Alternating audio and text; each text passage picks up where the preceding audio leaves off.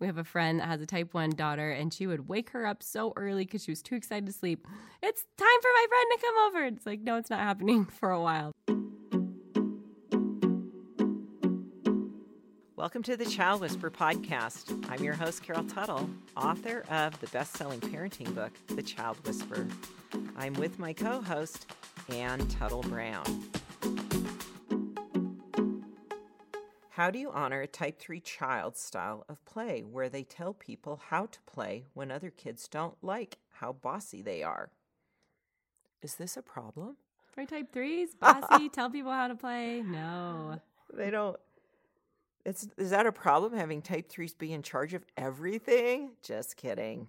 So Mm. today we're going to talk about how to support your different types of children in their different styles of play and how to support them to have successful play experiences. The type 1 child is the fun loving child. They're very socially connected, they have an upward, light, bright, animated nature.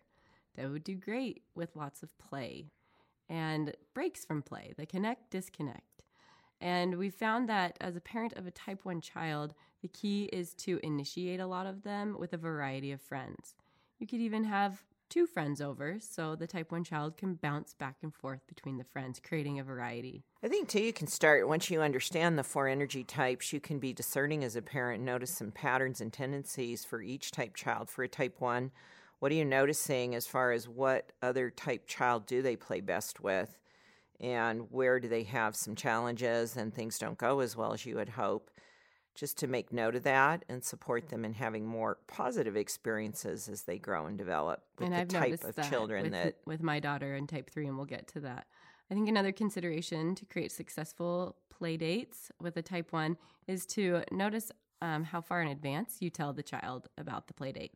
When they're younger maybe wait until the day of just because they'll get so excited we have a friend that has a type 1 daughter and she would wake her up so early because she was too excited to sleep it's time for my friend to come over it's like no it's not happening for a while but so when she was younger she wouldn't inform her until the day of now that she's older She likes to have something to look forward to, which is a big deal for type ones. You got to have that light experience to look forward to, that fun. And so a play date creates that. She's able to look forward to it in advance and and think of the fun things that she could do with her friend. Yeah, that's a great idea.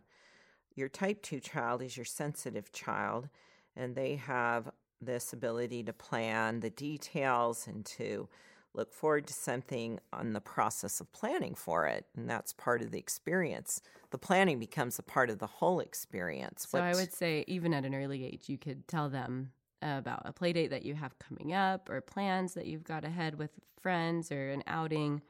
And so my daughter who's a type 3 she has a couple type 2 friends and when they come over to our house they're a little bit tentative or even they've preferred to have the play date at their home. And so expect that if you have a type 2 child that they may prefer to have their friends come to their house so they're familiar. Even if it's a good friend they'll take a little bit of warming up. Also as the parent plan to be with them and play with them for the first 15 to 20 minutes to kind of get things going. I've noticed when my daughter she's a type 3 but if she has a type 2 friend come over I'll be mindful of that to sit down and play with them, help create that connection. transition. And so that type two feels at ease and comfortable in our mm-hmm. space. And then also as a type two, make sure to just check in every once in a while if it's a longer play date, offer a little snack break or just a little time of reprieve that then they can because if they it's just like go go go go go for three hours, it may be a little bit too much.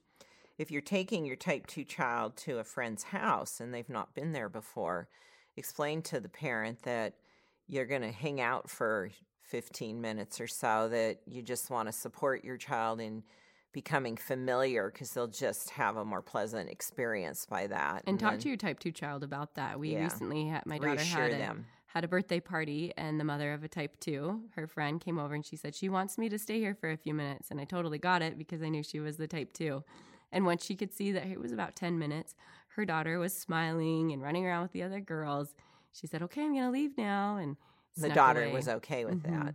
Yeah. and let your child know that that's what you'll do so they're not like i don't want to go You're like it's okay i'll be with you hmm Taking this extra time and effort helps you avoid a lot of unnecessary stress for parent and child. Now, a type 3 child, which the question actually prompted us to put this together, was type 3 children like to take charge. And the type 3 child that's taking charge too much overwhelming other children, other kid there can be some negatives to that. You know, nobody's kids wants to play with your type 3 child because it's just too overwhelming for them. So how do you support a type 3 child so that they are living true to their nature but they're not dominating, domineering? Like I mentioned, I've noticed what types of children my type 3 daughter plays best with. She can take the charge with a type 2 child a little more readily as they appreciate that gift in the type 3s and say, okay, I'll follow your lead. She likes to play with other type 3s as well, but they can butt heads more quickly. And so I've noticed that if we're having a type 3 playmate over, it may be a shorter play date because they'll hit their limit. Or they may need a little bit of like a separation and kind of do their own thing, even though they're both at our house playing. And she plays well with older or younger kids. And so she has that respect for kids that are older. She has she's just a more mature six year old, and so she can meet them at their level. And she can play up to with an eight year old. Yeah. Mm-hmm. And if it's younger, then she can take the charge more readily. I think the younger child will look to her as an authority mm-hmm. in the 1st mm-hmm. place. Great tips. Now, our type 4 child is more structured, more analytical, and more of an authority in their world to have a say. And I think that in of itself needs to be considered even at a young age, even at age four. When a child becomes verbally interactive, that type 4 child is old enough to have a conversation about what they have some preferences for, to invite them to share their say in things. They don't need as many playmates. They are great solo players, type 4s. They can play for long periods of time by themselves, but they still will want that connection. So who do they like to play with? Maybe if it's a someone they've never met before, ask them. They'll go and hide. Our coworker Katie said she had a new friend come over to play and she hid and nobody knew where she was and she got out of the play date. Which was Yeah, she didn't have a say in who she was playing with. So if to be successful, you want to ask your type 4 child, who do you enjoy playing with? Who would you like to have a play date with? And where do you want it? Do you want it here or there? And I would say have a clear start and end time. Mm-hmm. And if it's a new friend, make it shorter. And then the next time, make it longer.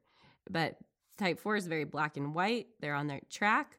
They can know, okay, playtime starting here and it's ending here and not being like, is this going on forever? When can I expect this to end and get a break? And you can really maximize that time. And probably more one on one play dates than several friends coming over. Going back to the main question about the type 3 child style of play and telling other kids how they want to play or being bossy or taking charge, that we like to say, how do you intervene as a parent to help create a more peaceful play experience? I wouldn't correct them in front of their friends.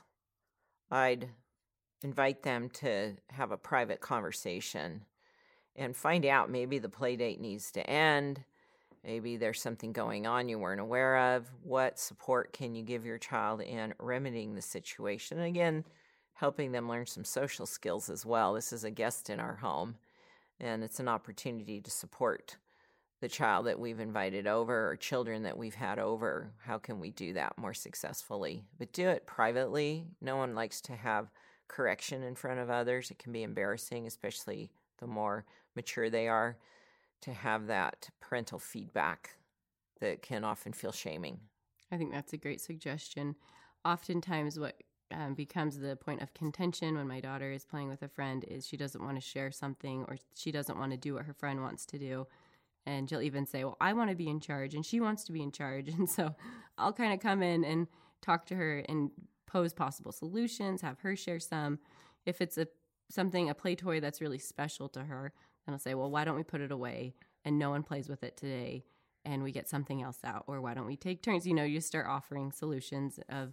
Or you just choose you're going to do that because you know it's the best decision rather than right.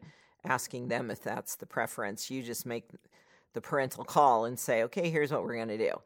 Also, learn from it. Step back and go, okay, why was that successful? Why did that go awry? What, based on the feedback we've shared with you in today's podcast, learn from the experience the small corrections that can be made so that you have more successes. And kids get tired, hungry, there's all kinds of things going on. They get we get tired of each other as adults. I mean, it's just part of our human nature that relationships can get stressed for various reasons, and that's true for play experiences. So you just for the most part you can create highly successful play experience supporting your child and you get the benefit of teaching them some social skills, which we just did a podcast on that you can refer to because it's supportive in behavioral development and helping your child create healthy relationships in their mature as they mature. That brings us to this week's parenting practice. What can you do this week to set up successful playdates? What alterations do you need to make true to your child's type to create a successful experience? These are simple little tweaks you're making as you continue to understand your child's energy type. And again, remember each week the practice is to make small changes. And as you make them over extended periods of time, you get big outcomes from them. So just what one small thing can you alter this week that's going to set your child up to have a successful play experience and develop great social skills true to their nature? Thanks for listening. For more support, go to thechildwhisperer.com where you can purchase the book, subscribe to our weekly parenting practice email, and find a transcription and audio of the Child Whisperer podcast. If you're listening on iTunes, thank you for leaving a review.